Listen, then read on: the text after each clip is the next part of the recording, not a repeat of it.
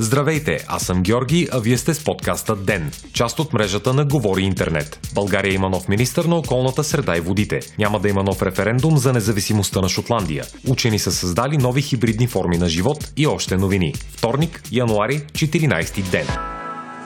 Депутатът от Обединени патриоти Емил Димитров Ревизоро ще бъде новият министр на околната среда и водите, съобщава Българската телеграфна агенция. Първата му основна задача след вземане на поста ще бъде да ревизира водната криза. Димитров ще замести арестувания и отстранен от поста Нено Димов, който беше от квотата на ВМРО. Новината бе обявена днес след продължилата приблизително 2 часа среща на Обединени патриоти с министър-председателя Бойко Борисов в сградата на Министерския съвет. Съобщението направи вице-премьерът и лидер на ВМРО Красимир Каракачанов. Премиерът Борисов не присъства при публичното представяне на новия министър. За сега няма и официална позиция на ГЕРБ по въпроса. Лидерът на Националния фронт за спасение на България Валери Симеонов заяви, че коалиционният съвет е протекал изключително неприятно и че не може да отговори на въпроса дали управляващата коалиция остава стабилна. Симеонов обвини през 2018 година новия министър на околната среда и водите в лобизъм в полза на частната компания Лукойл.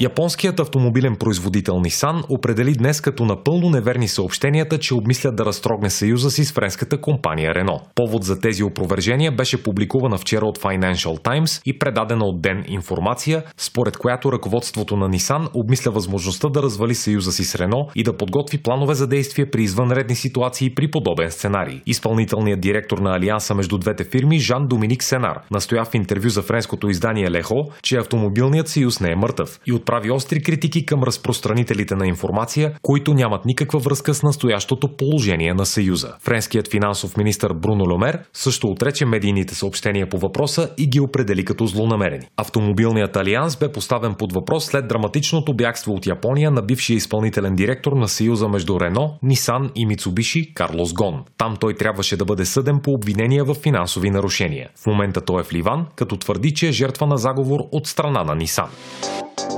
Британският министр-председател Борис Джонсън отхвърли писменно молбата на шотландския първи министр Никола Стърджън за предоставяне на правомощия за произвеждане на референдум за независимостта на Шотландия, предава Гардиан. Стърджън отправи искането си през декември миналата година. Подобно запитване не може да се организира без съгласието на британското правителство. Премиерът Джонсън припомня, че идеята за организирания през 2014 година референдум за независимост в Шотландия е била вотът да е един в рамките на едно поколение. Той изтъква, че е време всички да заработят за единство единството на Обединеното кралство. Екип от учени, анализиращи метеорит, са открили най-стария съществуващ материал на Земята, съобщава BBC. Това са прахови зърна в космическата скала, която пада на Земята през 60-те години на миналия век. Въпросните частици са на установена възраст от над 7 милиарда години. Най-старите от праховите зърна са се формирали в звезди много преди образуването на настоящата Слънчева система. Те са се прехвърляли под формата на звезден прах върху нови космически тела като звезди, луни или метеорити при смъртта на всеки свой предходен приемник. Възрастта на зърната се определя от изследователите възоснова на това колко дълго са били изложени на космически лъчи. Тези лъчи са високоенергийни частици, които пътуват през Млечния път, проникват в твърда материя и довеждат до образуването на нови химични елементи. Възрастта на зърната се определя именно чрез измерването на броя на новите елементи във всяко едно от тях.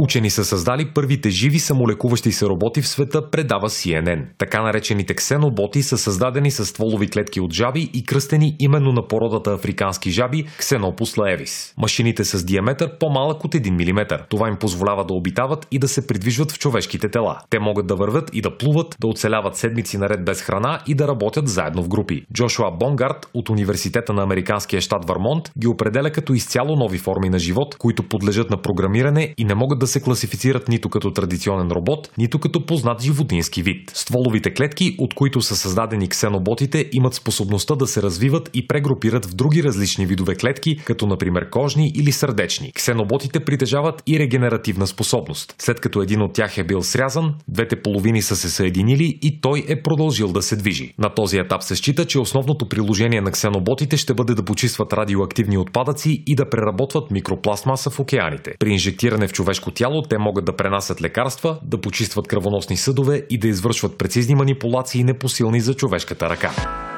Вие слушахте подкаста Ден. Ден е част от мрежата на Говори Интернет. Водещ Георги Петров, главен редактор Димитър Панайотов, аудиомонтаж Антон Велев. Ако искате да не изпускате епизод на Ден, не забравяйте да се абонирате в Spotify, Google Podcast или да ни оцените в Apple iTunes.